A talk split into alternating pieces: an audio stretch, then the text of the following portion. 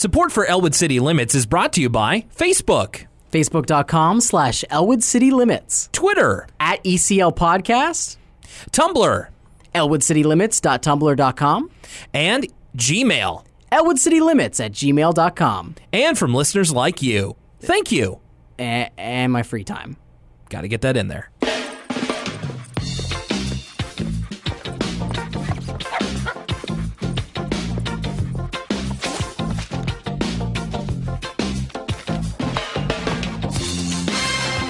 Oh, it is, uh, I feel like a, I feel like a steamed clam in here. Uh, Lucas, you and I both recording in very, very uh, warm rooms due to the humidity of things these days. You're not going to often find someone from where we are from complaining about the heat. This is one of those rare days, and people around here, they usually get mad when you get complain about the heat because it's so rare, but uh, it's hot. Oh, it's hot. It's hot pods over here, and whether you're hot, whether you're cool, or whether you're downright chilly, I'm glad that you've joined us for Elwood City Limits, the episodic Arthur podcast. Uh, recording in my sleeveless Kevin Owens shirt, my name is Will Young, and recording in no shirt, I'm to understand, is my uh, co-host, Lucas Mancini. That's right. When I podcast, I let it all out there. Uh, whether it be my emotions or my uh, corporeal form. Uh, it's for the world to see, a k a hear. You're like uh, Mar- uh, Martin Sheen at the beginning of uh, Apocalypse Now in the, in the hotel room. Yeah, just about. Just as sweaty, for sure. All right, so we've got uh, a brand new Arthur episode to talk to you about today, as we do. Uh, thank you for joining us for your week. But before we get to that, now see, I... One of the perks of recording from our homes is that I can use the computer right in front of me. The place we used to record, I used to have to print off the emails and everything.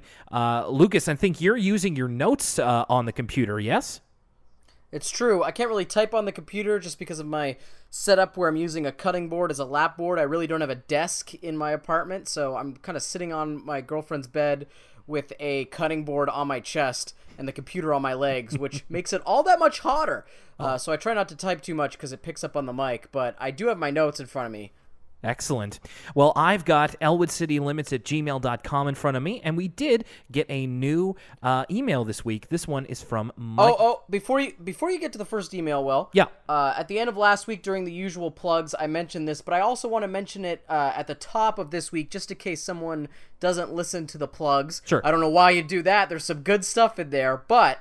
Uh, for all you who skip the plugs at the end, I just want to ask you to go to the Coast's website. You can find the link on the Elwood City Limits Facebook page and nominate us as a best podcast for the city we both live in now, Halifax. Yes, please. Uh, it's been shared on all of our social media channels, but the one that's easiest to get to is Facebook. I also want to thank Arthur Obscurity on Tumblr. Uh, they uh, reblogged that for us, so hopefully it'll get a bit more traction. We would love to be nominated as one of the best podcasts of Halifax. I'm not moved there just yet, but I will be in a couple of weeks' time, and then we will officially be a Halifax podcast. So please, the coast dot c a and their Best of Awards nominate Elwood City Limits for Best Podcast. Thank you for reminding me of that, Lucas. No problem. Oh. I just, it's like they say at the Oscars, it's an honor to be nominated. Yes, absolutely. I'm we're uh, I would hey, you have to you have to go for the gold or else why are you there? But I'm not going to be unhappy if we don't make it. We would be really happy if you uh, nominated us, if you feel that we deserve it. All right, let's get to our email. It's called Elwood City's Location, The Plot Thickens. And this one oh, really goes places. Starting it off with a banger. I am so excited already. Hello, Will and Lucas. My name is Michael, and I live in Colorado, U S A. I very much enjoyed the podcast through the first season and look forward to coming seasons. Thank you, Michael. Recently, I attended a conference in Massachusetts, and throughout my visit, I was excitedly searching the area for similarities to Elwood City. I noticed that certain areas, specifically Braintree, have been mentioned in the Word From Us Kids segments, which further solidifies the idea that they film Arthur at least partially in and around Boston. Well, I think that was cemented for us, Lucas, when we had, uh, gosh, I forget what episode it is, but the kid with the real thick, the Boston yeah. accent. Yeah. Look at this guy over here. What's up with this guy? Huh? What's this guy's deal? Huh? Sounded like uh, Little Karibo doing Joey's voice on Yu-Gi-Oh! Abridged. oh uh, my goodness gracious. However, Elwood City seems quite a bit smaller than Boston itself. My conference took place in the town of Lowell, which very much seemed like Elwood City, in my opinion. There were a lot of uh, old brick buildings, including the school, like Elwood Elementary, Lakewood Elementary, and the Sugar Bowl would fit very well in the downtown area on Merrimack Street. I was unfortunately unable to get pictures of this downtown area, but I'm sure a quick Google search can get you there.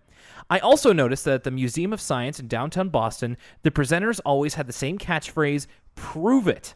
This is, of course, the title of episode four in season four of Arthur.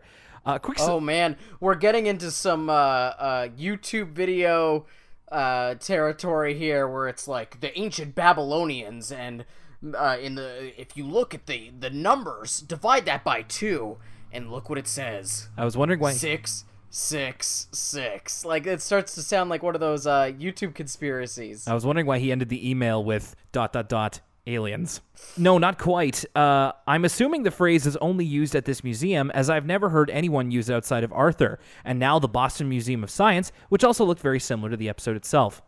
Uh, Michael attached a few uh, pictures from their trip. One of these is of South Lowell, which I took from the Metro because I thought it looked similar to semi-aerial views of Elwood City. He even cites specific episodes. Very good, Michael. The two others are of enthusiastic lobster souvenirs, reminiscent of lobster in the Old North Church gift shop. Thanks, and keep up the great podcasting. Well, thank you, Michael. I appreciate your photos, and we're going to uh, share their photos over on uh, on our social media coming up this week. Uh, something to mention about the old brick buildings in both Elwood City and Massachusetts isn't, now, this is me really talking out of hand because I'm no expert in American history, but isn't Boston one of the oldest cities in all of America? And I think the other place that we suspected Elwood City Limits was uh, Philadelphia mm. is also a really, really, really old city. Uh, so those both have more evidence now for being Elwood City. Uh, I'll also say that um, aren't me and you a bit of experts when it comes to lobster souvenirs? That's something that's really popular around here. Oh, you bet! You better believe it. We have got uh, lobster souvenirs uh, out the wazoo. If someone wants to, if someone wants to learn a little bit more about where me and Will are from, there's a great YouTube video that's just a uh, supercut of every time Nova Scotia is mentioned in any sort of movie, and you, not unsurprisingly, it's pretty short. But there's like the part from Ghostbusters where he's like, oh, and real Nova Scotia lobster. There's a part from The Simpsons where they're talking about Nova Scotia lobster. So that's pretty much what we're known for around here. Abs- maybe maybe Elwood City's not in the States at all. No, no, they go to the president. Never mind. Never mind. I got excited for nothing. Yeah, no, there wasn't uh, some kind of uh, cartoon representation of Jean Chrétien uh, during, Arthur's, uh, during Arthur's time, unfortunately, although that would be awesome. Okay, thank you again, Michael, for the email, elwood city limits at gmail dot com. We start off this week's episode with Arthur's T V Free Week. Uh, now, it doesn't exactly go where you think it might to begin with. Arthur's talking about uh, what you would bring with you on a desert island, which is a great question, one of those classic icebreaker questions. Uh, and we get the full list from everybody. Before we get into them, Lucas, what would you bring on a desert island? Well, first and foremost, a really solid fiber op internet connection. Yep. Uh, the W W E Network, the American version of the W W E Network, mm-hmm. and maybe a Nintendo Switch. Oh, very modern, very modern. Uh, have you have you picked up a Nintendo Switch yet? That is why I want my damage deposit so bad, so I could, so I could instead of being responsible with it, uh, I could get a Nintendo Switch. Uh, my girlfriend's a big fan of Splatoon, so we want to get one in time for Splatoon two. Uh, is your girlfriend a kid or a squid now? Uh, well, one of the things that's so great about the world of Splatoon is that when you're a kid, you're always seconds away from also being a squid. So. You're never, it's never, the wait's never too long to be a squid or a kid. Mm. Kid squid is uh, all all of the power in the palm of your hands. That's uh, that sounds like a commercial for the Switch. We're not paid. Hey, Nintendo, if you want to pay us, we gladly be paid in Nintendo Switches. That's true. I'll take a free copy of Snipper Clips any day of the week. Absolutely. Uh, I'll even take a Wii U at this point. You should have should have asked me before I sold mine. Anyway. Ah, uh, don't worry about it. I got a friend who doesn't want theirs anyway. I'll I'll find my way around to it. You don't say. Someone doesn't want their Wii U. So we've got, uh, or I guess I should say, what I want in a desert island. Um, uh, I like yours. You started off really strong with the fiber op internet. Uh, my PlayStation four, which has the American W W E Network on it. Cough, cough. Um, and my iPod, absolutely, so that I could listen to music and podcasts and whatnot. And then I think, think I'd be okay. I think I'd be okay. It's kind of a standard uh, man in his mid-twenties answer, but I think that's probably... I mean, that's all I use when I come to my apartment anyway. It's basically like a desert island over here. But... Go. I think uh, the Arthur characters have a much better idea. So Arthur would bring uh, his books, Pal, of course, good choice, and a soccer ball. Uh, then he supposes what some of his other friends would want to bring, like Buster. If if you only had a soccer ball in a desert island, you'd get pretty good practicing all day. He'd be mm. like Messi or something.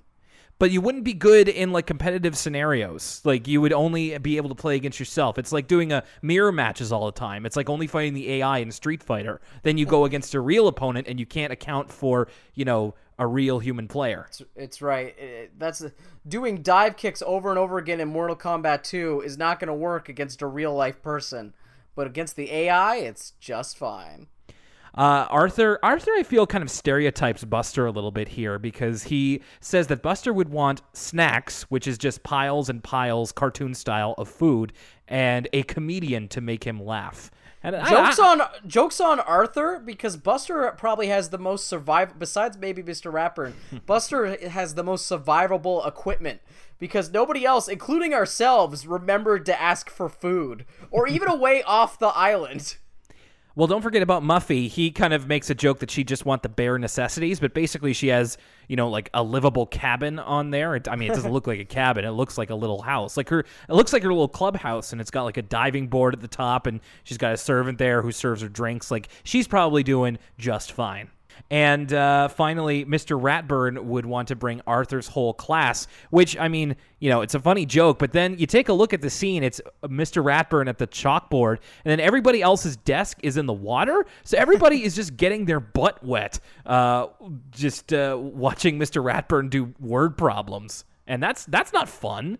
No, I, I wouldn't say so. I also don't think it's very... I don't think it's an environment that is conducive to learning, per se. If I was sitting waist deep in the water while someone was trying to teach me word problems, uh, I, I don't think I'd be able to keep focus so well. Maybe no, and- maybe it's a brand new new age technique, though, water learning. I've heard no, of I- everything, hot yoga, goat yoga, but I've never heard of water learning before. Well, it's and then you got and then you have to like pay attention to anything in wet jeans, and that's just oh, that's that is the worst, no matter what age you and uh, then finally Arthur Arthur supposes the one thing that everybody would want, the universal want of kids in the nineties, T V. Now we've and- touched on this before with Arthur mm. uh, in past episodes. Whenever they ask kids a question similar to what you would want on a desert island in a word from us kids, like for instance the episode where it was what would you take camping, almost every single kid, without a doubt, said a portable television. This is something where Arthur's very of its time, where kids were really, really, really obsessed with T V in that day and age. Uh, and it's something that you don't really see the same further f- fervor for these days. Like, especially speaking for myself, I know I could definitely go without T V. I'd be fine with just, like, wrestling and, I guess, Big Brother this season. Maybe Game of Thrones. But besides that, I don't really watch television. What about yourself? No, almost not at all. And really, the T V is kind of a means to an end because I'm using like the PlayStation four, I'm using Netflix, I'm using the W W E Network, and then that's kind of it. Like, I don't watch any T V programs. Like, when I go to my parents, to my mother's house, uh, they're like, oh, we got to watch Medium. I can't, is Medium even still on? I don't know. That's like my go-to show that parents like, oh, I got to watch Ghost Whisperer. If Medium is still on, I guarantee my mother is watching it. Uh, uh, but what, every time I go to my mom's house, uh, she uh, like I, there's nothing on T V that I want to watch. It's like edited versions of movies that I own or don't want to watch, and so I end up watching uh, the Much Music video flow. So just a bunch of music videos back uh, back to back. Hey, you could do worse than that. Now, I have a question about your, the T V at your mom's house, okay? Two questions. Yep. One, they have an H D T V, right? I actually have three questions. They have an H D T V, correct? No. No. Okay, never mind. That answers my other two questions, which is, when adults have an H D T V, one, did they turn off the motion smoothing? And then two, do they still just watch all the S D channels? Because they don't know that if you just add a number in front of the S G channels, it makes them H D. So you go over to someone's house, and they're watching football games in a wrong aspect ratio, even though they have all the H D channels. But they're just like, oh, you know, channel twelve. It's always been channel twelve. Listen, buddy, channel six twelve. You get it in H D. Uh, no, she doesn't have H D. She still has like a, a, a big, a big old black T V that she just will not get replaced no matter how much I tell her. Like, it's impossible to watch things from a distance on that T V. And for her as well. Her eyesight's worse than mine. I'll tell you what, though. That T V would be great for GoldenEye on the N sixty-four. Yeah, probably the only thing you could play GoldenEye on, or like uh, Guitar Hero, which I have played that on. That's true. That's true. You could actually have like a solid Parappa the Rappa score because there'd be no lag. Right. Exactly. Uh, yeah. So T V is the universal want, which, like you said, Lucas, kind of kind of dates this episode a little bit, and we'll get into that as we go along here. So, of course, this whole episode is around the idea that at school they are doing a T V-free week with the students. Uh, Mister Haney kind of awkwardly explains this in an assembly. Uh, he it's it kind of comes down to that there's a lack of conversation among families, and he, it, the blame is kind of placed on T V, which is kind of interesting. And I imagine for our younger listeners or younger people who are watching this, it, it, it's it's really proof that this kind of uh, this kind of thinking doesn't go away. It just adapts to a new generation. Like these days, over and over again, people our age and younger are, you know, constantly waylaid with people being like, oh, they're always on their smartphones. They're always they're always looking down on their smartphones wherever they're walking. They don't even oh, talk that, to each other. And like, uh, what do you think we're doing on our smartphones, dude? What do you think we're doing uh, on our smartphones? They're always playing with their fidget spinners, and, and they won't have a good old conversation.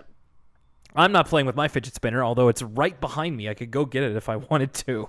Oh, jeez. Uh, but it's proof that, like, there's, a, I think there's an X K C D comic out there that it's like, you know, going back into like the nineteen hundreds and before. It's just like, oh, if it's if it's is, not is the one with everyone on the bus where they're they're everybody on the bus with the newspaper, and then like it shows everybody on the bus with the cell phones. That might not be an X K C D comic, but I've seen that comparison made before where it's like, yeah, yeah. nobody ever talked to each other on the bus, and they're not going to start anytime soon. It's it's pretty much that thing. It's like if it wasn't smartphones, it was T V. If it wasn't T V, it was newspapers. If it wasn't newspapers, it was books. Like, it's always gonna be something that people are critical. Mm. That just like, uh, just like nobody talks to each other anymore. And just like, I got news for you, nobody talked to begin with. Uh, so, but yeah, that's just kind of the thing that adults will latch on to. Uh, so this okay, so Miss Tingley says that kids can sign up in their classrooms. And this brought up to me a big question. As we, and in fact, I'll go into a bit of the next scene as well. So, you know, uh, Arthur, Buster, Francine sign up, and they get like a gold badge if they do T V free week. Then Arthur and Buster outside are talking to Binky, who asks them if they're going to watch a little Bionic Bunny tonight. And this is when it dawns on Buster. He finally realizes that he signed up for T V free week, so he can't. And it seems that he did so without fully realizing the consequences. The, the whole conceit of the episode is sort of like a P G version of uh, the contest episode of Seinfeld. As Very opposed P G. To, yeah, yeah, yeah. As opposed to the rated X uh, contest in that episode. But it's very similar, and the way the characters deal with it and how some characters crack earlier than others uh, is very similar to the way that Seinfeld episode goes. Uh, and Binky himself says, you know, Arthur says, did you sign up for a Binky? And he said, no way. That kind of thing is for geeks, which, which, hey, I, I agree, Binky. It is for geeks, but it, Binky, it, Binky's been listening to a lot of Brian Alvarez lately. Buster is the geek of the week. That's right. Buster's the geek of the week. We, that's hilarious. Uh, yeah, but the thing is, my okay. So my question is: is this mandatory or was this voluntary? Because oh, if, did your school never do this? Because my school actually did do this. I think it they may have, but I honestly don't remember. I know that after I saw this episode, I was kind of inspired to do it myself. Although I don't know if I followed through. No, I think we got like ribbons at my school. They weren't custom made. They were like obvious dollar store ribbons. Okay. Uh, but I also think it was like it obvious. It definitely wasn't voluntary. It, uh, mandatory. I mean, you you had to sign up, and then it was like it was the honor system, mm-hmm. and then you would uh, get your ribbon at the end of the week. So I, I definitely think that uh, this was like a real thing. Right. So, I mean, I I think a lot of the stakes are taken out of it when it's like voluntary, which it, which apparently it is, because Binky didn't sign up for it unless he like pretended to. He pretended to sign the contract and then attacked Stone Cold and then he signed the contract. Uh, but I guess I, I'm I'm guessing it was just voluntary, like like it was at your school. Um, so Arthur is facing a week without T V, as well as uh, with his family as well. His family decides that they'll do it as well. Mom, Dad, and D W. And I liked at the dinner table, they're talking about this and just like, it'll, Dad's like, it'll force us to be creative. You know, it'll kind of uh, force us to spend time with each other in ways that isn't around the T V. And D W or Arthur says, what are we doing tonight? And they just like, uh, which I completely understand. Like at, on one point you want to congratulate your kids for doing this thing, but also you're just like, oh, I have to entertain them now, don't I? Uh-oh. And then D W steps up uh, to entertain the family with her not-so-great card tricks. I wonder if D W's going to get, like, way into improv when she's older. Like, she's going to be way into, like, yo, come to my improv show. It's going to be a to- great time. We'll I play could totally Six see that. Yeah. yeah. D W, it's, what's that movie called? Uh, that Mike Birbiglia movie? Uh, don't don't think, think Twice? Don't Think Twice. Yeah. Or... Uh, I just, I, I just, I just watched it like a month or two ago, and I, I, it's something along the lines of like, don't think or don't think twice, or, well, hey, I can just uh, punch it into Google here. Uh, sorry, I know this is riveting, but this is going to drive me nuts. It's Don't Think Twice. Okay. Okay. Okay. Whew. Problem solved. Uh, Dad has to kind of take the bullet and be like, is this your card? And he's like, yeah. And then Mom elbows him, and he's just like, yeah, that's the one. Uh, and then D W and Arthur start fighting because he asks, she asks him to think of a number between one and ten. He picks two and a half. And then Mom, I love Mom gets so frustrated, and then she uses what I'm guessing is the shorthand for everybody shut up, which is to turn on the T V. She's just like, look, let's just do something relaxing that we all enjoy. And I'm like, yeah, you could probably catch some like Deep Space Nine or something, or Frasier reruns. Ooh, yeah, that's when Frasier was. no, Fra- that's pr- that's probably Frasier original run. That's right. Everybody was like sitting around waiting for that new episode of Frasier. Oh man, love me some. What Fra- would have been the T V shows at the time? Like, let's see, this is what ninety-six, ninety-seven, ninety-seven. Everybody's crowding around to watch some W W E Raw. Yeah, I don't know. That doesn't seem appropriate. It doesn't seem appropriate for a four and seven year old. That's true. I've got so I've got T V show nineteen ninety-seven into Google here. Uh, you've got the early years of uh, King of the Hill, Buffy the Vampire Slayer. Recess started in nineteen ninety-seven. What? That's crazy. Recess is way older than I thought it was. Absolutely. Uh, maybe they're maybe they're gonna watch some Ninja Turtles: The Next Mutation. Listen, there was some pretty good... No wonder kids were so obsessed with T V uh, in nineteen ninety-seven. There were some pretty good options. Yeah, no, there's a lot of good ones here. No, I got it. They're going to be watching Honey, I Shrunk the Kids, the T V show. Oh, jeez. We can't be added to the list of podcasts that have talked about Honey, I Shrunk the Kids, the T V show lately. I How feel many... like I've list... Uh, I feel like the Mc, uh, McElroy family of podcasts have been constantly bringing up Honey, I Shrunk the Kids, the T V show. Man, must be on like a wavelength or something. Oh, no, okay, I got it. Last one. Uh, they're definitely watching the last season of Roseanne. Oh, geez. The, uh, the hyper dark... last season of Roseanne. That's crazy. Yeah, yeah, absolutely.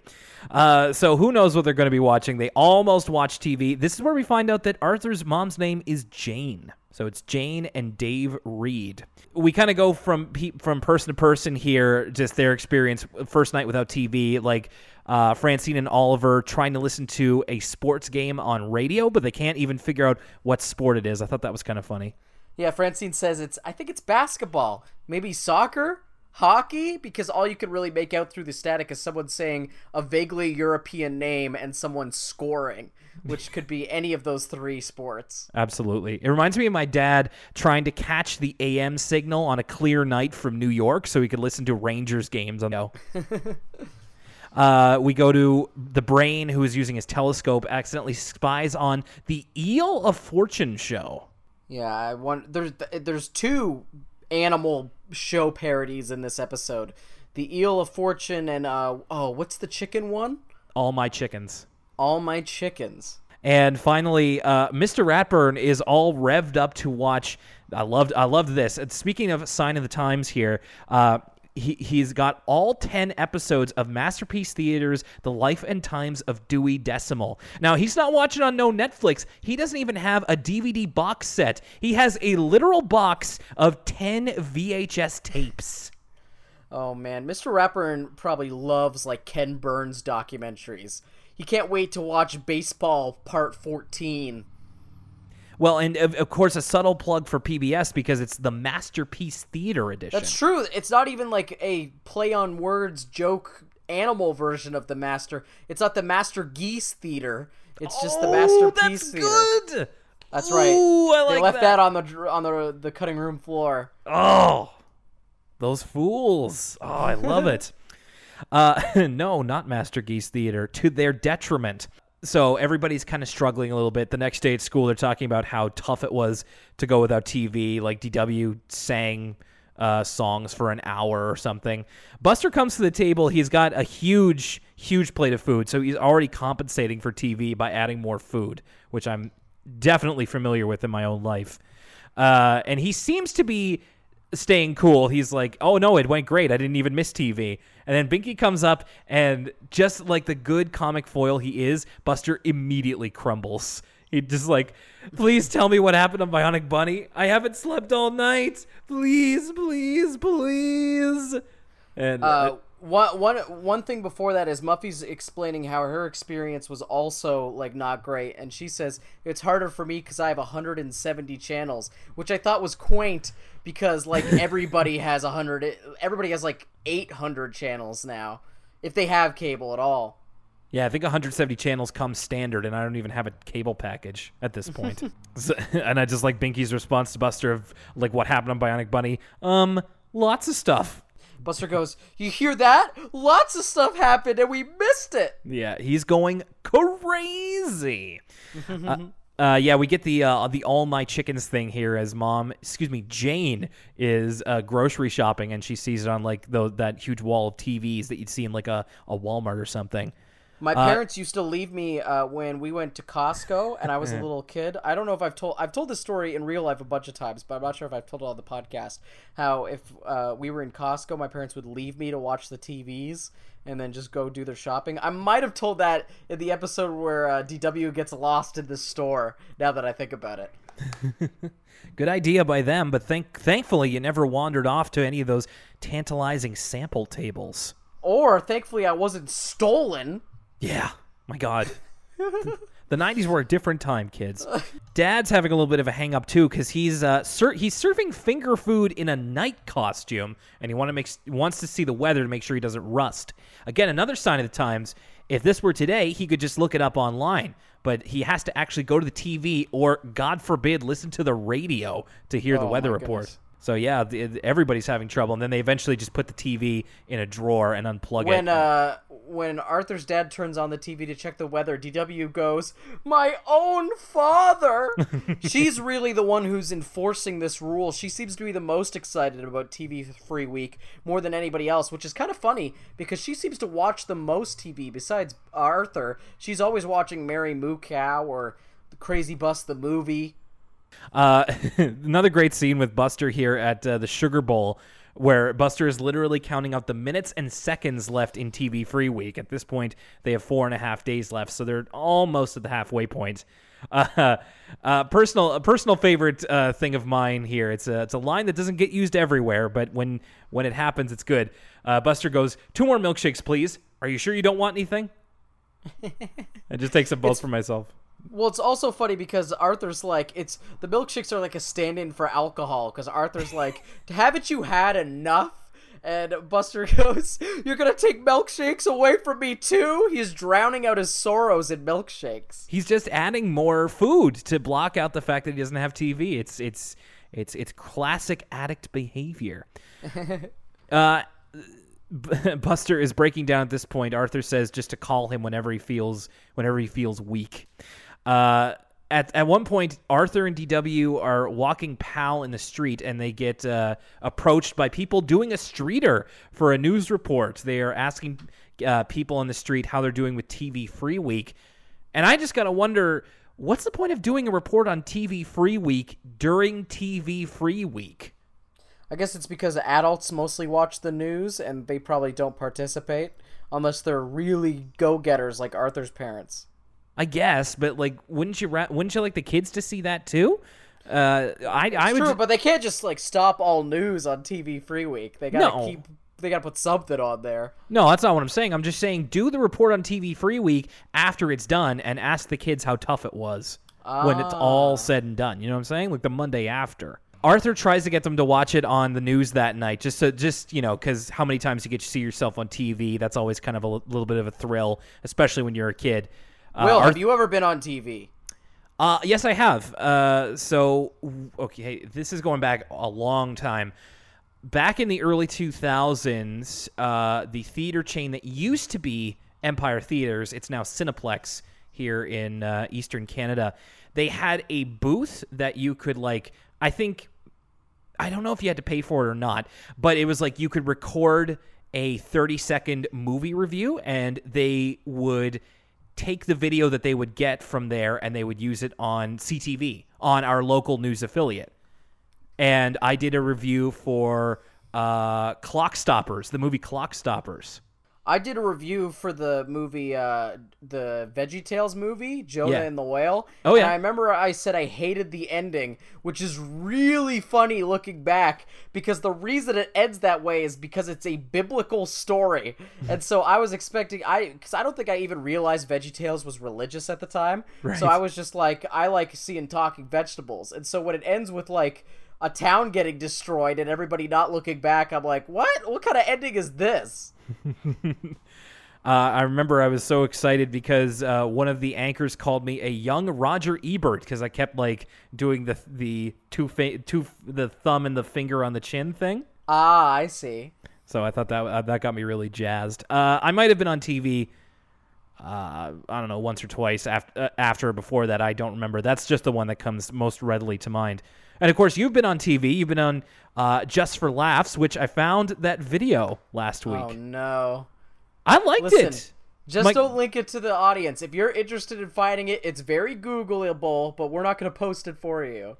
No, I had I had to do a little bit of digging, so you're going to have to – no, don't worry. I wasn't going to post that without your permission, but for what it's worth, my girlfriend and I really enjoyed it. We thought you were quite funny.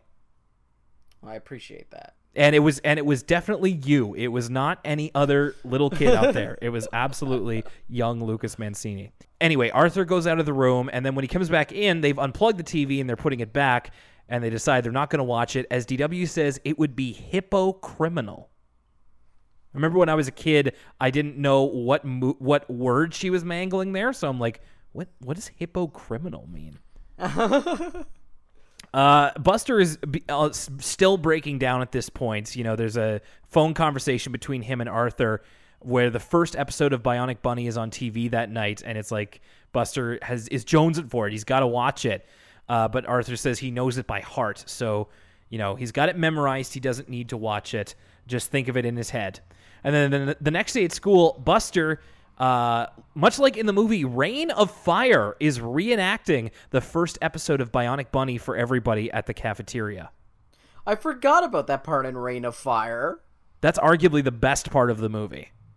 Oh, are you sure? What about the part where, oh gosh, what's his face jumps into the dragon's mouth? Uh, it's either Christian uh, Bale or Matthew McConaughey. It was what? Matthew McConaughey. He jumps in the dragon's mouth and then just gets gulped. That movie gosh. was that movie wasn't that bad. It was just kind of boring. It's just we. It's just. It's not a movie that get made today, I don't think. Like no. It's just so. It's not based on anything. It's just like, oh, there's dragons in, in modern day England. No, uh, definitely not. The P S two game was really bad. Oh, I bet. I bet you got to play. You got to play that pa- Panzer Dragoon on the Xbox. There you go. On the original Xbox. This reminded me of myself as a kid because I would. I okay. So I have a weird brain, as I've mentioned before. I've got many different a cocktail of different diagnoses up up here, but um, one of them is that I um, obsessively memorize things. I have O C D, and uh, when I was a kid, this definitely manifested itself in the form of like I would memorize things that I'd seen a hundred times before. So like I knew every Arthur episode off by heart, which like it still happens to this day. Like I know the tone of voice that is going to be in the next line. Uh, I know what kind of what's going to happen. Uh, and I do that for all kinds of things. I do that for like the Peter Rabbit books I would read and the tapes I would listen to. So it just reminded me of like, I was able to do that. I was able to like reenact stuff for people, and if we ever if we ever get to in ourselves into a Fallout future, and if we ever uh you know the the bombs drop and civilization is over, I'm definitely going to be the one to keep alive movies, T V, and all that sort of stuff just on my own. You're going to be the bard. You'll you'll be telling people, go to town to town telling stories. See, I did that too, but only with Flash cartoons. Nice. So like I would I would recount the here's here's a poll. I would recount Legendary Frog like oh, cartoons. Legendary Frog t- a- a- and Homestar Runner uh, to people in the playground. So that's funny. Legendary Frog, the Super Flash Bros. Oh my gosh. Uh, decline of video gaming. Decline of video gaming. Probably nobody, anybody who didn't grow up with this is probably, you know, listening to us like we're crazy, but I was. Oh, all... and, and and also, if you go back and watch that stuff now, it is aged like uh like milk. It is yeah. it it is not so great. And I remember at the time thinking it was the best thing ever. Oh, it was so funny, but it was it was totally funny for like a junior high, late elementary mindset. Like mm. I, ba- I, ba- I basically knew what the Matrix was. I basically knew what video games were. Like I got it just enough, and it and it did it for me. And it's oh. true. How would I have known what the Matrix was without Flash cartoons? That's true. Like that's where I got most of my Matrix information. Oh man, what a time of my life. And like and that was I didn't even really go on Newgrounds all that much or anything. I was really just subsisting on Legendary Frog. And anyway, I could I, I don't want to go down this this this flash hole, but my goodness, like we could I bet we could talk for a long time about this kind of stuff. Uh, okay, so then but uh, so everybody kind of applauds Buster for uh, doing his performance. And Binky comes up and says, "Can he do Bionic Bunny versus Techno Turtle Part Five?" To which Arthur gasps and says, "The movie?" So I guess there is a Bionic Bunny versus Techno Turtle series, and it ends in a movie, or it continues Part Five in a movie. Yeah, it's one of those things where this also dates this episode. Like the idea of looking forward to a movie being re uh, aired on television is such an antiquated concept. Like. I, could, I guess I could see it. Like, I remember on C B C, the Canadian Broadcasting Corporation, for all you Americans out there, mm. where they would do, like, a Friday night Disney movie or whatever. I think that was C B C. I would look forward to it as a kid. Or there's a lot of, like, reading the T V guide in this episode, which is also pretty crazy. Uh, a lot of these things are of their time.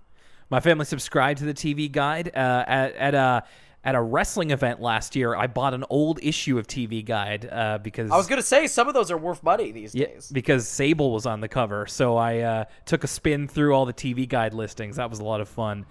Uh, but yeah, exactly. Uh, I, you may you might be thinking, now I, I, I'm not sure if C B C did air Disney movies. You might be right about that. But A B C had The Wonderful World of Disney for our American oh, listeners. Maybe it was that. Maybe it was that. Okay. And, and, and that, that was exciting because that could be the only way... other than V H S, where you could watch a Disney movie that you've never seen before. or you have to wait to rent it at your local Blockbuster or uh, affiliate. Uh, at this point, uh, you know, it's getting really difficult for Arthur and Buster, especially Buster, because at this point, Buster starts hallucinating. He's going around his house just chanting to himself, I will not watch T V, I will not watch T V, and everything he sees is turning into a T V, like the mirror, his bed, his clock radio, like he's breaking down. It's like The Shining, where it's like all work and no play make Jack a dull boy, or more accurately, The Simpsons parody of The Shining, The Shinning, where uh, Homer says, uh, what is it, no beer and T V make Homer go crazy? Yeah, don't mind if I do. Uh, for me, it's almost almost a little bit of, almost like Videodrome, where everything's turning into a T V. I'm just expecting Buster to reach into his chest and pull out a gun or something. Oh, you're saying Buster is the new flesh? Death to, death to T V free week. Long live the new Buster. But Arthur and Buster, both of them, they're they're very tempted, uh, and they're but they're honest kids. They're not breaking down. And eventually, um, you know, Arthur, Arthur starts seeing things himself. Like his dad conveniently is making rabbits and turtles out of gelatin, and he sees Bionic Bunny and Techno Turtle in them. Uh, so he decides to go for a bike ride. Buster goes for a walk, and then they both kind of uh, subconsciously end up at Binky's place. And that's where they kind of decide, like, like we both know why we're here, to see the movie. So they're going to break down together, and they feel less alone about it. But then Arthur decides to pause. He's, and he says, we're so close, let's not ruin it now. So he convinces Buster to instead go to the park and play some Frisbee. Like I said, they're bo- they both want to do this very honestly. Like, there's nothing really stopping them from not telling their parents that they're doing T V Free Week and just saying that they did. Or even telling their parents and just saying, yeah, I don't want to do that. Yeah, or yeah, exactly. Uh, so finally, we end off on them getting their gold badges. Uh, speaking of dating this episode, when's the last time you heard somebody use the phrase wicked? Well, uh, that that's also a very Massachusetts area thing. You can, I, I know from my travels, you can buy many a sweater at a gas station that says wicked pissa. Uh, so... Uh, that might still be around in some regional areas. Anyway, it just brought me back back to when that was the word. It was just like, oh, this is wicked. Wicked. Yeah, totally. Uh, yeah, that too. Uh, and Buster kind of cockily says, like, I could do it for another whole week. I really could. And then the ending shot of the episode is Buster at the T V watching Bionic Bunny, almost not blinking, and in his Bionic Bunny hat, and just like back to back to his old ways. There's uh, no uh, word from us kids this week, as far as I could find, so we move to our second story, which is Night Fright. Uh, now, it starts off with Arthur, although it is not an Arthur episode. And I thought this cold open was kind of kind of strange. Uh, I mean, it, it kind of fits in with the theme, but uh, so it's a dark and stormy night. Arthur's trying to sleep. Uh, Pal is snoring on his bed, and his snores are very, very human. Like, they don't really sound like what I'm to understand dog snoring sounds like. Oh, I thought it was Arthur snoring at first. No, it's definitely Pal. Oh, okay. Because because Pal's uh, snores are uh, disturbing the monsters under Arthur's bed and in his closet. And so the monsters kind of have a back and forth with each other, just kind of yelling. And they remind me of the goblins from the start of Labyrinth when they're, like, creeping around... Uh... whatever that actress's name is, house? Jennifer, Jennifer Connelly. Connelly. Yeah. There we go. The voice of Spider-Man's suit in Spider-Man Homecoming. Ooh, I'm glad. I'm glad to see Jennifer Connelly get work. That's that's someone where I'm always happy to see them. Oh, yeah. I don't think she's hurting or anything. Uh, yeah, there, I, I mean, there really isn't that much to say. It's just kind of, you know, Arthur saying, ever ever can't sleep because of the monsters under your bed and in, and in your closet. And they just kind of... They just kind of snipe at each other and start throwing things, and I don't know. It's not really super related to the episode, so... I'd... I like the vocal performances from the monsters. I don't know. I always kind of get a kick out of stuff like this. I'm such a big Gremlins fan, as yes, I've talked are. about many a time, and so this does have a little bit of a Gremlins vibe of these little creatures in an everyday setting uh, just making a nuisance of things. So I enjoyed it for that, but you're right. It doesn't... add much to the context of the episode. No, and I mean, they kind of argued like they're a married couple. It wasn't like anything really all that compelling. Uh, we start off the episode with, uh, well, an Arthur meme alert that I've definitely seen before. Uh, Binky on the Hill of Burgers. The hills are alive with the smell of burgers, and I've definitely seen that one before. The hills have burgers? Oh, geez. Yeah, well, the hills have actual eyes here because Binky picks up a uh, burger to eat it, a cheeseburger, and it screams, and it's like, you know, it's like, Mama, he's gonna bite me. And then all of a, and then all of a sudden, a giant cheeseburger with like horn-rimmed glasses comes over the horizon and protecting her child. Like, put down my boy, you big bully. And That's then right, all of a sudden, like this southern drawl. Yeah, and all of a sudden, it turns out that all of the cheeseburgers are alive, and Binky was going to eat a whole hill of like living cheeseburgers. It's when I was a kid, I think I remember this kind of like creeping me out. No, this is this nightmare uh, makes me want to go vegan almost as much as Okja did. Oh right, you saw you saw that, and I remember you, I remember you saying that. I'll have to keep that on the queue. Uh, ok, is it is it is it Okja? I thought maybe it was Okja. No, Okja. Ok, uh, Okja. But not for the faint of heart. If you're an animal lover, it's a tough, tough watch. Mm. So. Uh, be warned, but it is a very good movie, and it also will make you, for a split second, be like, "Oh, maybe I shouldn't eat animals anymore." Hmm. Uh, this did this did make me realize, you know, there are some foods in cartoons that look super appetizing. I don't think burgers are one of them. I don't remember like cartoon burgers looking particularly appetizing. Not like a cartoon steak or a or a, like a Donkey Kong banana. Uh, I, I like the burgers in SpongeBob, the Krabby Patties. Ooh, they always ooh. look really good. Yeah, okay, uh, that's a that's a that's an exception. Krabby Patties have always looked good. I can't wa- I can't watch the I can't watch the episode where Squidward eats his first Krabby Patty without immediately going to McDonald's afterwards. uh, so Binky is at this point running away from the giant cheeseburger, and he runs into some kind of city downtown, and it, and it seems he's being chased by like all manner of condiment and food. Like we get some weird stuff in here. Like for like all of a sudden a ketchup and a, a giant ketchup and mustard bottle kind of dive in almost like airplanes, and they come in and they're like screaming at him. They're like, "Argh!" And then they and then Binky's up against a wall and they splatter him with mustard and ketchup, and he keeps running. It was so strange. And then he gets uh, surrounded by like a bunch of uh, large French fries as the cheeseburger closes in. And and even stranger, this I mean, this all kind of makes sense in like a food thing. Like there's a shot of the cheese, the giant cheeseburger closing in on Binky, and there's like a shot of a billboard with a pair of lips on it, and it's just like laughing, like ha ha ha ha. There's actually, like, a bunch of billboards, if you look uh, yeah. throughout the scene, and they all have teeth or, like, mouths on them. Yeah, no, it's, it's so strange. I, I also put down here the ketchup and mustard, when they yell, it definitely sounds like one of these stock Arthur yells, just kind of pitched down a little bit. So Biggie's trying to escape these French fries, and he runs away from them, and he eventually runs off the world, which is flat, like it's... Uh, uh, the world as described by Kyrie Irving. Mm-hmm. And so he runs off the world. And this whole thing reminded me of Toe Jam and Earl on the Genesis. Okay. Uh, just because, like, the giant French fries and stuff seem like they'd be Toe Jam and Earl uh, enemies, a la the guy in the banana costume or the giant hamster in the hamster ball. And the way the world looks in Biggie's Nightmare, this, like, flat world with the uh, stalagmites coming out the bottom, Uh, it looks just like how the world looks in Toe Jam and Earl, because you can fall off and then you fall down a level. I'll have to take your word for that. I've never played Toe Jam and Earl. Also, the way Binky flaps his arms is a lot is, is very similar to if you get the wings uh, out of one of the present boxes. You should play Toe Jam and Earl. It's a little dated, but uh, it's super ahead of its time. It's one of the first console roguelikes.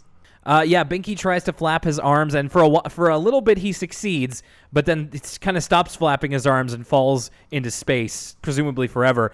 And of, of course, this is a dream. Uh, Binky's parents come to wake him up, and like he kind of he wakes up screaming, essentially, and then his parents realize he didn't plug in his nightlight, and it's here we discover that Binky needs a nightlight in order to uh, sleep through the night without nightmares. I'll be honest with you. I slept with the lights on until I was like fourteen or something. Like I was always afraid of the dark as a kid. So this is something I can sympathize with. Never had a nightlight though, I don't think. I just left them on. I just I just racked up my parents' power bill. I had a couple of night lights. Uh, I had, you know, when I was younger, I had like a Tom's the Tank Engine one. I had a Jemima Puddle Duck one. I definitely used a night light for, you know, the single digit, e- my single digit years. I don't know if I was Binky's age uh, and having one, but I honestly don't remember. Uh, so at school the next day, the kids are talking about the new Scare Your Pants Off video. Uh, and I guess we are now officially moving into... Uh, Scare Your Pants Off is Goosebumps in both book and show terms. So, you know, we're now kind of emulating the Goosebumps T V show, which was very popular in the mid to late nineties. And the name of the video is called The Lunchbox of Notre Dame, which they keep kind of... They never really describe what it's about. They just keep uh, uh, describing... Uh, elements of the story, and we're kind of not supposed to know exactly what it's about. I wonder if the uh, Scare Your Pants Off uh, show was also filmed in Canada for tax purposes. Wouldn't put it past them. I must also say I really appreciate them using uh, the uh, the Notre Dame pronunciation, aka the right way to pronounce that, because it just reminds me of watching. Uh, I love. Um, Uh, James Rolfe's uh, Cinemassacre and his uh, his horror movie series he does he used to do every October, uh, Monster Madness. But he would get to he did a couple of movies that were based on the Hunchback of Notre Dame, except he's got that very thick regional accent. So it'd be like it's like then then we see the movie the Hun- the Hunchback of Notre Dame, the Hunchback of yeah. Notre Dame, and I'm like ugh, just kind of would cringe every time he'd do it. So appreciations on the French pronunciation, everybody. That day, uh, Mister Ratburn kind of hears them talking about this and then starts talking about stuff that they're afraid of. Uh, so we get a couple of the kids' innermost fears, uh, including, uh, what do we got here? Uh, Muffy's afraid of the roller coaster at Wonderworld. Arthur's afraid of ventriloquist dummies, which I completely understand. Yeah, it's totally rational. Yeah. Uh, Buster's afraid of a spoon stuck in pudding, like in the Lunchbox of Notre Dame, which everybody is freaked out by once he reveals what it's from. And then Binky obviously wants to hide the fact that he's afraid of the dark, and he his cover-up is he's afraid he will get so strong that the that the school will collapse when he shuts the door. And there's a little, like, uh, imagination sequence to illustrate that. Like, he slams the front door, and the school just completely collapses. Yeah, so, but of course, he's covering up the fact that he's afraid of the dark.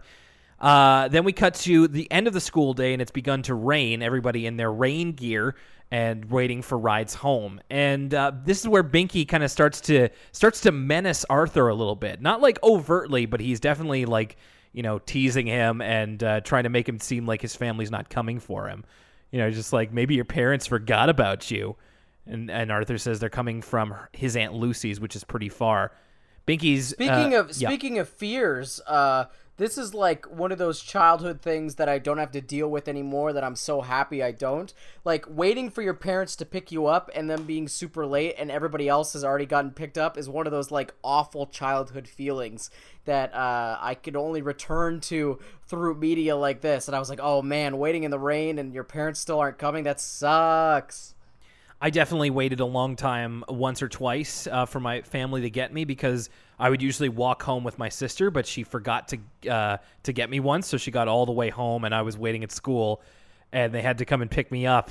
And my sister was like in tears uh, that she forgot about me, but I was totally fine because I got to play her Game Boy as uh, reparations. So she was at the foot. She was at like the foot of my bed, just like crying, like I'm so sorry, I forgot about you. And I'm just playing Donkey Kong, and I'm like, yeah, whatever. I got to play with her Game Boy. It's fine. So it all it all turned out okay. And but of course, Binky ends up paying for it because his mom, his his parents come to pick him up, and Binky's mom says that uh, Arthur's family ran into car trouble, so they are so Arthur is going to stay with them for the night and share Binky's room. And we get the ominous lightning flash, like his secret will be revealed. That night, Arthur gets uh, some of Binky's old pajamas, which hilariously don't fit him. Like they're sagging down to the floor. It's almost it's almost like a look almost. It's true. It's like Rick Owens season seventeen uh, uh, fall F W. Uh, it's it's it's that oversized look that's coming back in a big way. I will say it's it's it's funny to think about the fact that Arthur's dad and Binky are the same voice actor. So I just imagine uh, it may have been a bit of a challenge for Arthur's voice actor to pretend that the person he was interacting with was two different people. Like, in what way? Because they don't have the lines read back to them. It's just Arthur just reads it in a vacuum, right? Yeah, but I but if they're doing like a table read or something. Oh, I wonder if they ever did that. I, I I'm to believe that, like, usually kid shows like this, they probably don't do a lot of table reads. They just mm. kind of, everybody comes into the studio when they can have their time booked. It'd be interesting, though. I know, like, the SpongeBob cast does stuff where they, uh, they like, read unaired episodes or something as a live performance. That'd be fun to see with Arthur. So Binky is trying his best to hide the nightlight from Arthur. He says that it's his, uh, it's his nightlight, and he kind of, like... It's him splayed over the bed and, like, reading a book off of the floor just to cover up the fact that it's his nightlight. And it's, of course, it's a very obvious nightlight, I should say. All right, I, okay, I don't know what that means, but it's it's one of those plug-in ones. It almost looks like a Glade plug-in, except the light is the face of a clown. It looks like um, it looks like Pickles the Clown. Mm, almost exactly, like they just redrew Pickles. Maybe Pickles has some branded merch a la Mister Haney. Could be. Uh, so Binky uh, sleeps with the light off so that Arthur doesn't have to know, but then that immediately leads to a nightmare, which starts off, again, pretty creepy. Like, it's Binky suddenly opening his eyes. His skin is, like, stark white, and it's these weird flashing effects as he gets sucked into his nightlight. It was actually, it was actually a little scary, especially if you were a younger kid. And then the whole nightmare is Binky stuck in the nightlight as Arthur... is showing Binky's entire class. It's like, everybody ready to see Binky's Widow Nightlight, and they all laugh at him. We get a lot of we get a lot of like evil Arthur in this episode, yeah, which is something do. I really appreciate about it. We haven't even gotten to the best evil Arthur. That's coming up. Uh, so Binky again wakes up screaming, and his mom puts his nightlight back in, and that's where he's forced to admit to a very sleepy Arthur that uh, that he sleeps with a nightlight. Um, the next day at school, Binky is terrified that people that Arthur will tell people, and we, we get the voiceover again of evil Arthur of like, Binky sleeps with a nightlight, and everybody laughing at him. It's great. Uh, and again, but again, the best is yet to come. Uh, Binky actually beats Arthur to school and uh, hides behind the I bush. I thought you were going to say Binky beats Arthur, and I was going to say I must have walked away for that part of the episode. No, he no he beats Arthur to school, hides behind a shrub, and then accosts him, and just like, you better not have told anybody, and Arthur genuinely doesn't know at first. And then Binky takes this to mean that Arthur is lording the information over him, so then he just uh, becomes Arthur, like, he basically play, plays himself, D J Khaled plays himself into becoming Arthur's slave. Like, congratulations, right. Binky. My favorite part of this whole sequence, he's doing everything for him, basically. Yeah, just being his slave. But there's a part where he's carrying him to the lunch table yeah. at recess, and it's some hilarious imagery. It's probably my favorite screen grab from the episode, because it's just so bizarre. Like, he's he's picking him up, not like a fireman's carry or anything like you'd actually carry a person, but it's like his arms are a chair for Arthur. Right, and he's holding uh, a cafeteria tray under him. Yeah. So he, so I thought that was great, too. I'm glad you noticed it. You know, Binky is just sure that Arthur will uh, tell everybody, so he's going to be as nice as possible. Uh, even though Arthur is, you know, eventually catches on and says he won't tell anybody. Binky is incredibly distrustful. Uh, that day in class, they revisit the talk about everybody's fears with how they uh, counteract their fears. Binky is, again, afraid that Arthur will just spill the beans in front of everybody, despite him saying he wouldn't. And this is my favorite evil Arthur. It's like, we go into Binky's imagination, and he turns to Arthur, and Arthur just goes, Binky has a nightlight. Binky has a nightlight. Binky has a nightlight. Binky has a nightlight. Binky has a nightlight. Binky has a nightlight. Oh, that's the funniest thing I ever heard! Binky. Binky has a night light. Binky has a night light. And then everybody joins in on, on that. And even Mister Ratburn, like, is doing a big stage laugh. That's right. Uh, Mister Ratburn's cackle really adds to this. This whole thing is incredible. Yeah. It's... Uh, but Arthur's cadence with Binky has a nightlight, it's so, like, snivelly and, like, it's so out of character for him. It's what really sells it. Oh, it's great. Uh, so some of the ways that some of the kids counteract their fears. So Sue Ellen is afraid of cemeteries. So whenever she passes through it, uh, she whistles, and uh, it works for her. Uh, when Brain's afraid, he uses a he shines a laser that goes through the moon, and it helps him. And it, it even shows like the laser hitting the moon, and the moon kind of smoking. So that's a powerful, powerful laser. And this one was definitely a little a little ballsy. It was uh, Francine saying that when she gets nervous, she talks to her old stuffed lobster Bob, which to me is kind of on the same level as Nightlight. In fact, it's a little harder to defend. But Francine was all in with her stuffed lobster Bob. She even brought him to uh, to show everybody. And maybe, just maybe, Francine bought that stuffed lobster from a Massachusetts gift shop. Oh, bringing it back to Michael's email. Excellent. I didn't even consider that. Uh, so Binky then realizes he's going to be stuck when Ratburn asks Arthur how he deals with his fears. Uh, you know, it's like if he tell if he tells, then I'll be laughed at. If he doesn't tell, I'm his slave for the rest of my life. And Binky, for some reason. And then finally, Binky steps up and says that he sleeps through the night light. And uh, as as predicted, nobody nobody laughs at him. Everybody kind of understands that that's a very common thing. And then Mister Ratburn like, says Mister Ratburn says something really weird where he goes, "Excellent, Binky. That's very common and normal." And I'm here thinking, as opposed to what?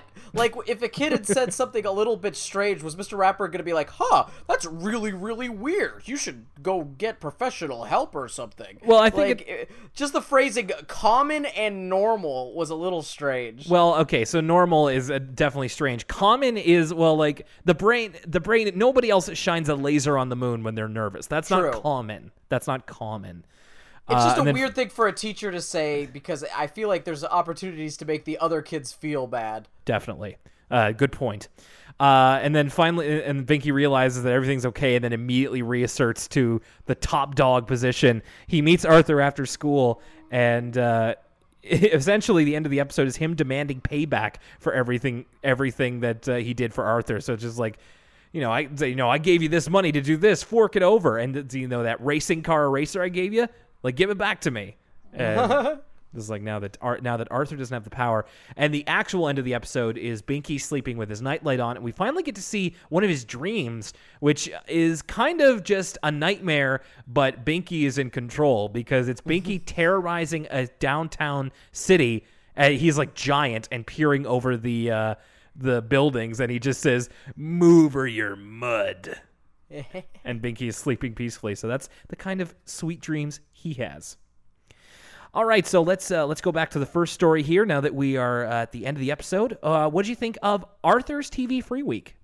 I was a little disappointed with Arthur's T V Free Week. I was all for it, like, the first two-thirds, but I think that episode loses some steam near the end. There's some fun with the kids hallucinating and really starting to lose their minds over not having T V, but they kind of pledge to not watch T V, struggle with it a little bit, and then in the end, they, they're tempted, but they don't watch T V, and that's kind of it. There isn't really some rising or falling action. Like, it's not a particularly funny episode, I found, and there isn't really a lesson to it. It's just like, oh, sometimes things are hard, but you should keep trying.